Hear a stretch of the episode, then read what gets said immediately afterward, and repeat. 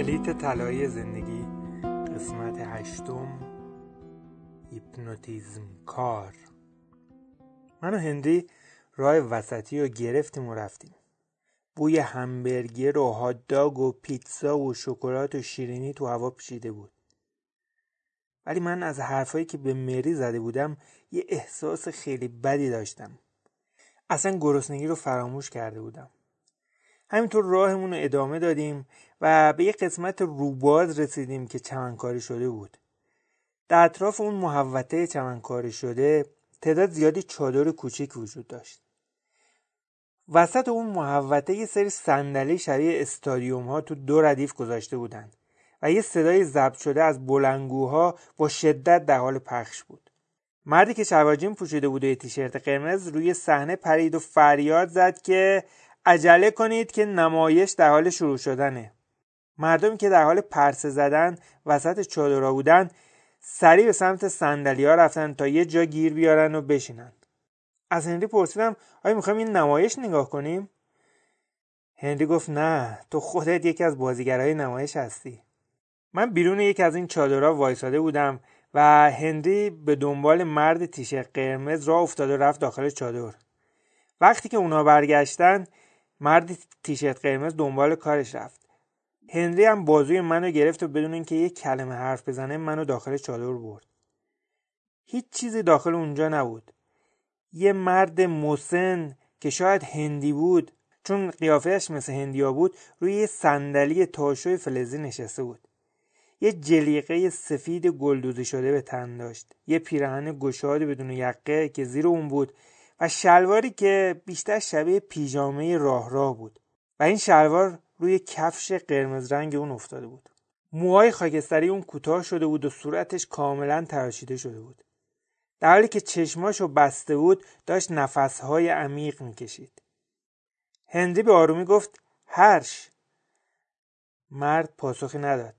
هنری دوباره گفت هرش هرش هیپنوتیزم کار. من برات یه دستیار آوردم. مرد چشمانش رو باز کرد و به ما نگاه کرد.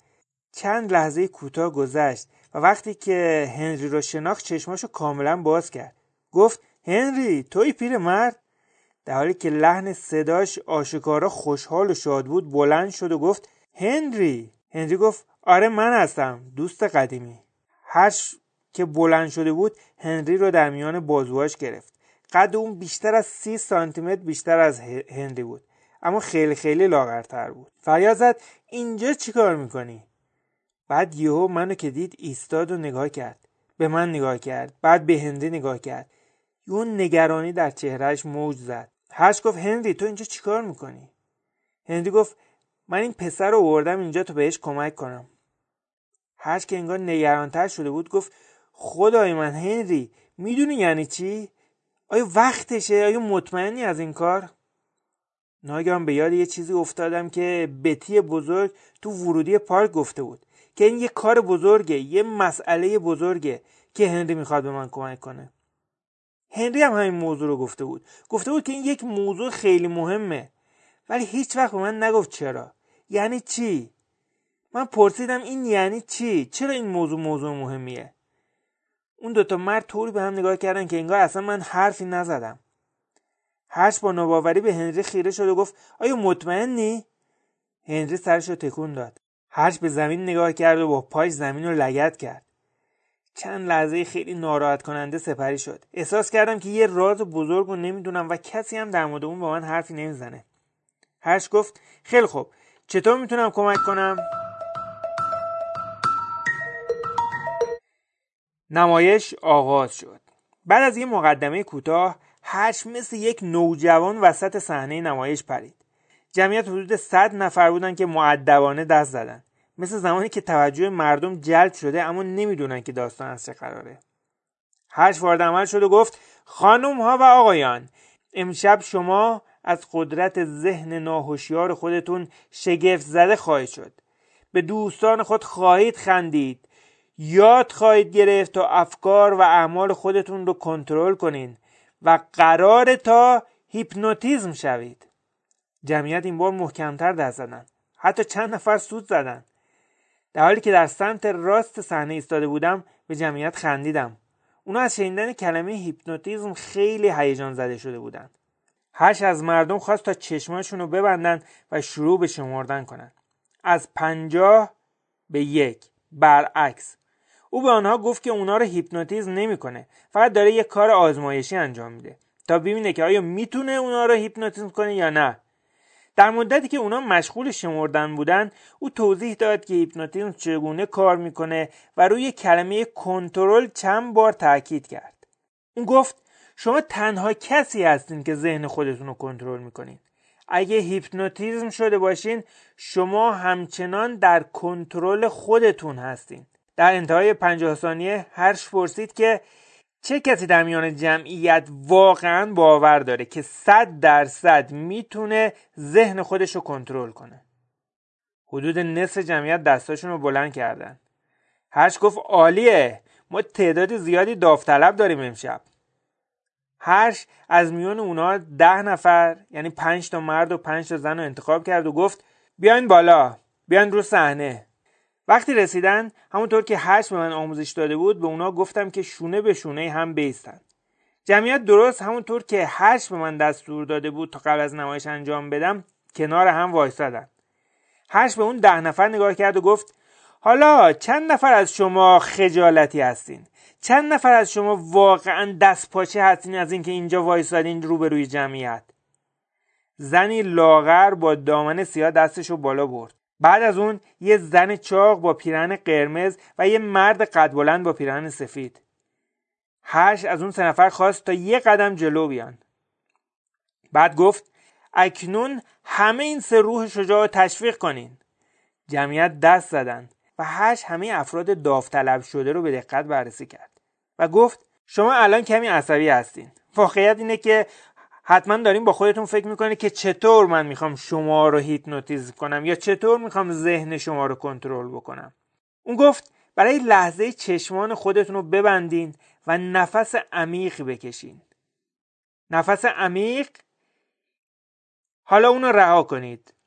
دوباره نفس بکشین. یک دو سه.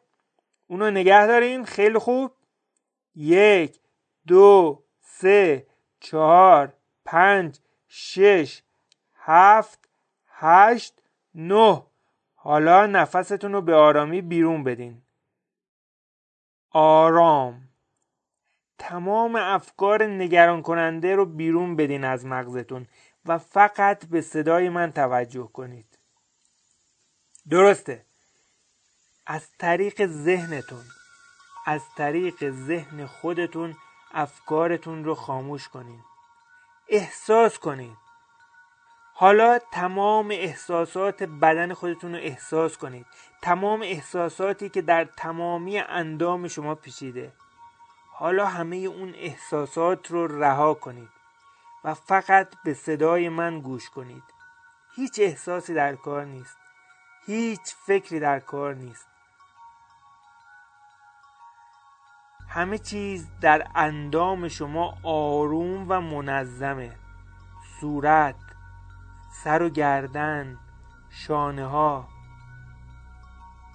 شما کاملا آزاد هستید. حالا وانمود کنید که اصلا هیچ جمعیت اینجا نیست. اصلا صحنه وجود نداره و اصلا کسی روبروی شما وای نستاده. فقط صدای من وجود داره. تنها صدای من بدون هیچ فکری و بدون هیچ احساسی. او جلو هفت نفری رفت که عقبتر ایستاده بودن و گفت اگر دست من رو روی شونه خودتون حس کردین از شما می‌خوام که یک نفس عمیق بکشید و بی حرکت وایسین. بعد جلو رفت و تک به تک دستش رو روی شونه اونا گذاشت و از اونا خواست که نفس عمیق بکشن. و بعد به آرومی به سر اونها ضربه زد. بعد به طرف سه نفری که جلوتر ایستاده بودن برگشت و گفت از شما هم می‌خوام که وانمود کنین که هیچ جمعیت اینجا نیست. شما فقط صدای من رو میشنوین و کاملا احساس راحتی می‌کنین. امن و راحت. در واقع شما احساسی خیلی خیلی بهتر از راحتی دارید در واقع انگار که شما بهترین رابطه جنسی زندگیتون رو دارین. شما کاملا برانگیخته هستید جمعیت از خنده روده شدن. منم هم همینطور. لحجه هندی هرش وقتی که می‌گفت برانگیخته خیلی جالب بود. ولی اون سه نفر انگار متوجه هیچ چیزی نبودن. هرش به من اشاره کرد که جلو بیام و پشت اون زنی که دامن سیاه پوشیده بود وایسم. و ادامه داد در واقع شما احساس بسیار خوبی روی صحنه دارید و شما فکر می‌کنید که تمام افرادی که روی این صحنه اومدن همه فوقالعاده جذاب هستن. شما باور کردین که اگه الان روی صندلی خودتون بشینین و به جای خودتون برگردین و من از شما بپرسم که افراد روی صحنه چه شکلی به نظر می‌رسن؟ شما از جای خودتون بالا میپرین و فریاد می‌کشین که اونا فوقالعاده جذاب هستن. هرش روبروی زن قرار گرفت و دستی به پیشانی زن زد و اون رو به عقب هل داد و گفت تو تحت کنترل هستی. زن ناگهان در آغوش من افتاد و با تعجب چشمانش رو باز کرد. به او کمک کردم که وایسه. روش رو برگردون و با سردرگمی به روی صحنه نگاه کرد و نمی‌دونست که چه اتفاقاتی افتاده. هرچ به سرعت به اون نزدیک شد و گفت که حق با تو بود خانم شما می‌تونین کاملا ذهن خودتون رو کنترل کنید و گفت شما به خواب رفته بودین و افتادین و خوشبختانه همکارم پشت سر شما وایساده بود و شما رو گرفت. من سعی کردم که شما رو هیپنوتیزم کنم. حالا حالتون چطوره؟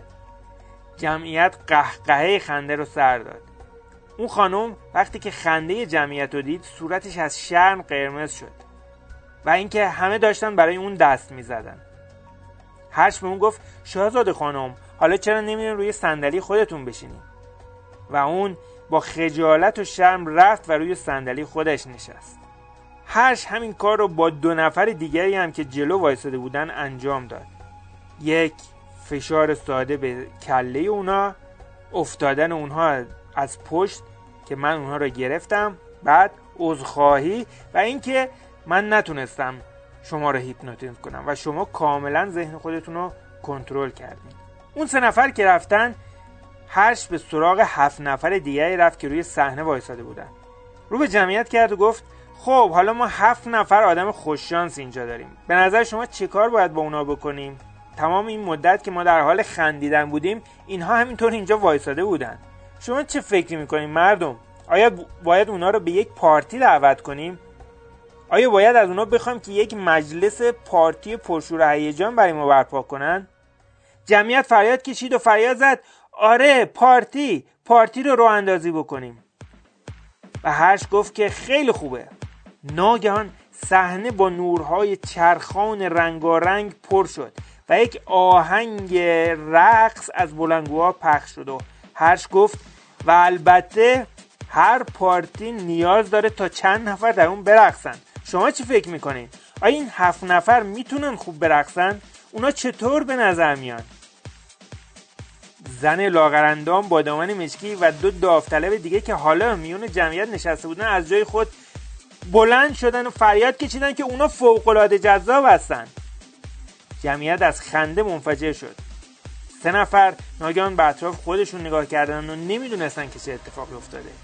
با دست پاچگی نشستن. جمعیت دوباره از خنده ریسه رفت. هر ادامه داد خوبه. اگر هفت نفری که این بالا هستن جذاب و سکسی هستن حدس من اینه که رقاص های خوبی هم هستن. البته همین ما می‌دونیم که مردها مرغتر از اونی هستن تا برقصن. اما شاید این چهار مرد برای ما امروز کمی بازی کنن. هرش به سر سه نفر از مردها ضربه زد و در گوش اونها چیزی گفت و چهار نفر دیگر رو تنها گذاشت. هرش گفت هم همه ما می‌دونیم که خانوما خیلی بهتر میرقصن و ریتم بهتری دارن و من مطمئنم که این سه خانم شبیه مدونا هستن و می‌دونن که چطور تکون بدن. او سر سه زن باقی مانده رو لمس کرد و در گوش اونها هم چیزی گفت. بعد گفت خب ما رقاصامون رو داریم و از اونجایی که مردها مرغ هستن این خانوما باید اونا رو متقاعد کنن تا برقصن. در یه مهمونی خوب هیچ وقت نمی‌دونیم که چه اتفاقی ممکنه بیفته. و البته همه ما می‌دونیم که در هر مهمونی یه نفر هست که یه گوشه وای میسته و فقط نگاه می‌کنه و هر کاری که کنی نمیرقصه. به سمت نفر چهارم رفت و به اون دست زد و در گوشش چیزی گفت. اما شما هیچ وقت نمی‌دونید شاید حتی اون مرد هم امشب برقصه. ناگهان صدای موسیقی با شدت بیشتری از بلنگوها پخش شده و صحنه نمایش آماده شد. اون سه, سه مردی که وایساده بودن روی صحنه میرقصیدن و طرف دیگه سه تا زن دیگه بودن و یک مرد تنها توی گوشه وایساده بود. حالا همه اون هفت نفر ظاهرا هوشیار بودن و به اون خیره شده بودن و حیران از اینکه چه اتفاقی قرار بیفته. هش به گروه زنها اشاره کرد و فریاد کشید شما مادونا هستین. زنها فورا شروع به رقصیدن کردن. دستان خودشون رو دور سرشون تکون می‌دادن و با شدت زیادی در حال رقصیدن بودن. یکیشون آرام و موزون میرقصید یکیش مثل رقاصه ها خودش رو تکون می‌داد. ولی همه اونها مزهک به نظر می‌رسیدن. جمعیت از خنده روده بر شده بود و دیگه واقعا داشتن زوزه میکشیدن. و همه روی صحنه در حال خندیدن بودن. هرش گفت حالا یه لحظه صبر کنید. به مردها گفت شما دارین به زنان میخندین؟ من نمی‌بینم که شما برقصین. آقایون اینجا چیه؟ یه رقص دبیرستان؟ شما برین اونجا و برقصین. شما یک دسته مرغ هستین. ناگهان همه مردها روی زمین نشستن. دستاشون رو زیر بغل خودشون گرفتن و قد قد کنان روی صحنه شروع به حرکت کردن.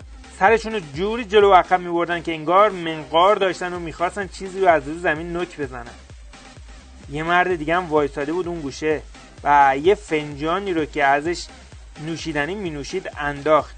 چشماش گشاد شده بود و وحشت زده به نظر می رسید هرش به مرغها اشاره کرد و گفت مردم شما چی فکر می‌کنین؟ این سه مرد ما که خودشونو به شکل مرغ در آوردن چطوری به نظر می‌رسن؟ ناگهان همون سه نفر از میون جمعیت بلند شدن از جا و پریدن و فریاد زدن و که اونها فوقالعاده جذاب و سکسی هستن. من نمی‌تونستم جلو خنده خودم رو بگیرم. یکی از مرغ ناگهان به سمت مردی رفت که گوشه صحنه وایساده بود. مردی که گوشه صحنه وایساده بود وحشت زده از جا پرید و دست پاچه شد. ولی مرغ اونو احاطه کردن.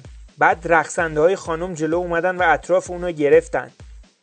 اون می‌خواست فرار کنه زارن ولی راهی برای فرار نمونده بود. میان اون شیش نفر ساندویچ شده بود و همه اونو احاطه کرده بودن و از اون می‌خواستن که برقصه. سر جمعیت از شور و هیجان خنده بلند شده بود.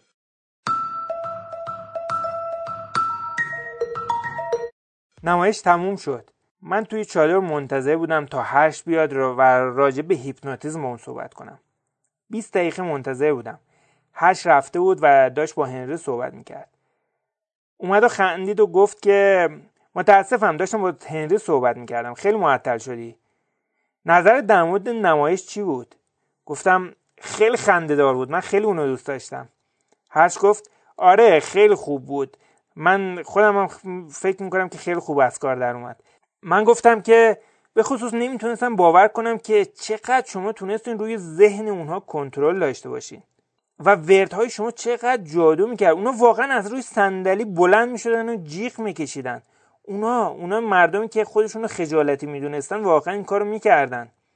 هرچ خندید و گفت که نظر تو چیه؟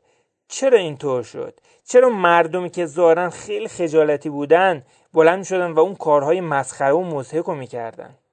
چرا کارهایی می‌کردن که عمرن در زمان عادی انجام نمیدن؟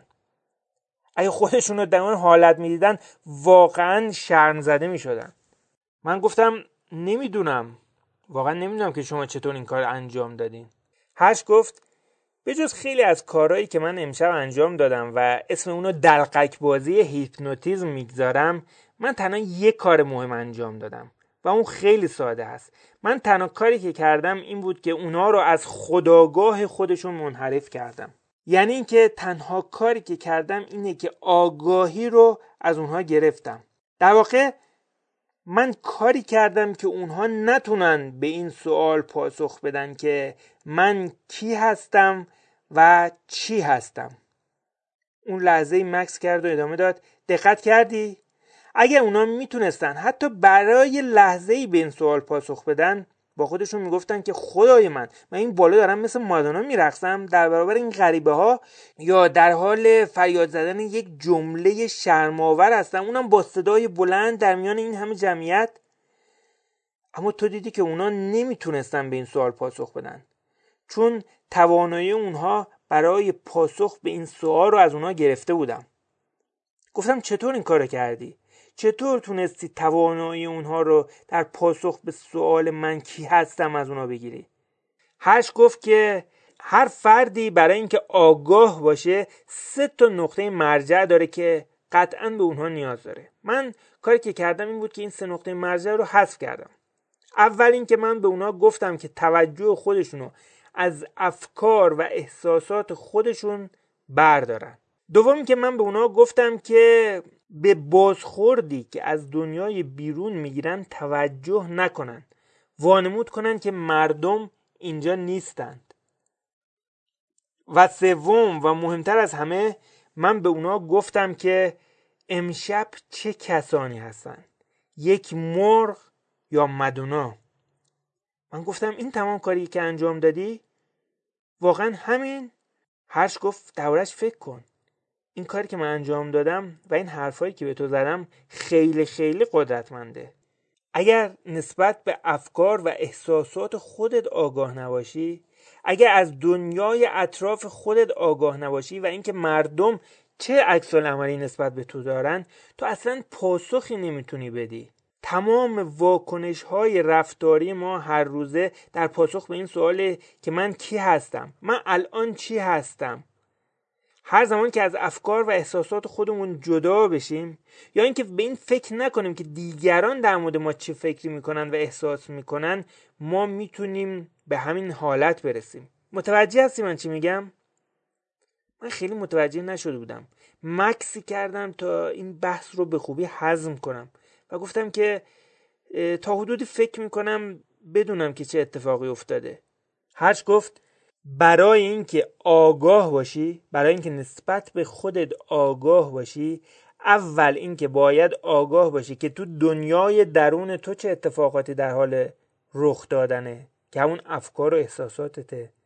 و چه چه اتفاقاتی در دنیای پیرامون تو در حال رخ دادنه. هرش گفت که آیا موضوع گرفتی؟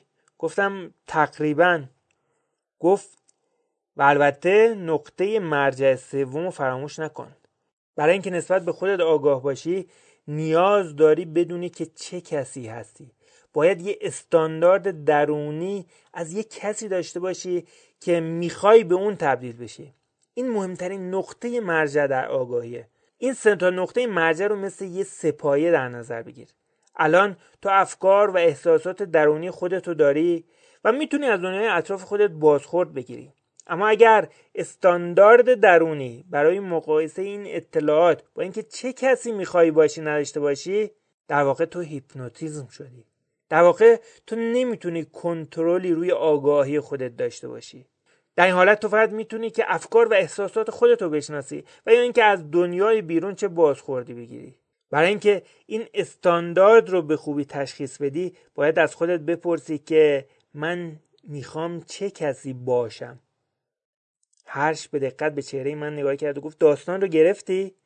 آگاهی یعنی اینکه به دنیای درونی خودمون توجه کنیم و بعد به دنیایی که اطراف ما هست و از این اطلاعاتی که از این دو دنیا می‌گیریم استفاده کنیم تا یه استانداردی بسازیم از کسی که می‌خواهیم به اون تبدیل بشیم.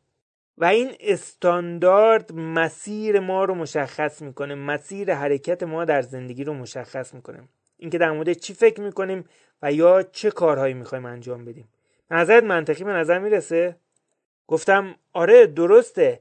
اما می‌تونی به من بگی که این موضوع چطور به تو این قدرت رو داد که یه کاری کنی که مردم مثل مرغ برقصن؟ هرچ ناگهان یه چهره خیلی جدی به خودش گرفت. خنده روی لبای من خوش شد. قیافش یه خورده آزاردهنده و عصبانی شد. به من نگاه کرد و گفت گوش کن پسر جوان تو می‌دونی که اینجا نیستی که کاری رو یاد بگیری تا مردم و مثل مرغ برقصونی. درسته؟ من از این تغییر ناگهانی در قیافه و صدای هر شوکه شده بودم. یه قدم, یه قدم عقب رفتم و گفتم آره البته. او که انگار متقاعد نشده بود گفت قبل از اینکه وارد چادر بشی هنری و من یه صحبتهایی با هم کردیم. و اون موقعیت و شرایط تو رو برای من گفت. و من فکر می‌کنم که تو می‌تونی یه درس بسیار مهم رو در مورد خداگاهی گرفته باشی. آیا گوش می‌کنی چی میگم؟ گفتم آره. گفت می‌بینی که تو خوششانس هستی. تو هدیه ای داری به اسم آگاهی. برخلاف اون داوطلبهایی که روی صحنه اومده بودن تو توانایی اینو داری تا افکار و احساسات خودتو کنترل کنی. اونا رو تغییر بدی. تو توانایی این رو داری که به موارد مهم زندگی توجه کنی. تو همیشه می‌تونی از خودت بپرسی من الان چه کسی هستم؟ تو همیشه قادر هستی تا تصمیم بگیری که آیا این نفری که هستی همون کسی هست که می‌خوای باشی یا نه؟ با هم موافقی؟ گفتم آره. هرش گفت خوبه. چهره او جدیتر شد و به نظرم خشن شد. اومد جلو و شونه های منو گرفت و چونم رو بالا برد و با چشمای یخزده در چشمانم خیره شد و گفت پس حالا وقت اون رسیده تا از خودت بپرسی که من الان چه کسی هستم و بیشتر این سوال رو از خودت بپرسی. چون هنری به من گفته که تو چه حرفایی به مری زدی. قدمی تهدیدآمیز به سمت من برداشت انگار می‌خواست منو بزنه. من عقبتر رفتم. گفتم چی؟ گفت همون حرفایی که به مری زدی همون حرفایی که در مورد پدر و مادرش که دوستش ندارن به اون زدی. من اون چرا که تو به مری گفتی شنیدم. یه قدم دیگه به طرف من برداشت. به شکلی جلو می اومد که زبونم از ترس بند اومده بود و شوکی شده بودم واقعا. این خشونت ناشی از چی بود؟ دیگه نمی‌تونستم هیچ تصمیمی بگیرم. نمی‌تونستم چی بگم. اون گفت تنها کاری که باید انجام می‌دادی این بود که به این فکر کنی که چه نوع فردی بودی. اون لحظاتی که داشت این حرفها رو مثل پتک تو سر مری میکوبیدی. تنها کاری که باید انجام می‌دادی این بود که فکر کنی. وقتی که این حرف رو به اون می‌زنی با اون چه می‌کنه؟ با روح و روان اون چه می‌کنه؟ باید وحشت رو تو صورت مری می‌دیدی و ازش عذرخواهی می‌کردی و بعد دهن خودتو میبستی.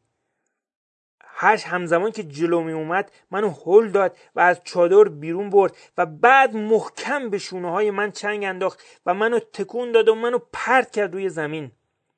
صداش ناگهان تغییر کرد و دیگه لحجه هندی نداشت و گفت به جای اون تو همیشه یک بزدل ترسو بودی و همیشه عزت نفس مری رو لگدمال کردی. و هنوز پدرت داره تو رو کنترل می‌کنه و هنوز میترسی از اینکه کسی رو دوست داشته باشی. من که محکم پرت شده بودم و به زمین افتاده بودم با ترس به اون نگاه می‌کردم. اون از چادر بیرون اومد و بالای سر من ایستاد و گفت از یه آشغال بودن دست بردار و مرد باش. با وحشت به اون نگاه کردم. این جمله آخرین حرفی بود که پدرم به من زده بود و بعد از اون حرف دیگه من پدرم رو ندیده بودم. پایان قسمت هشتم.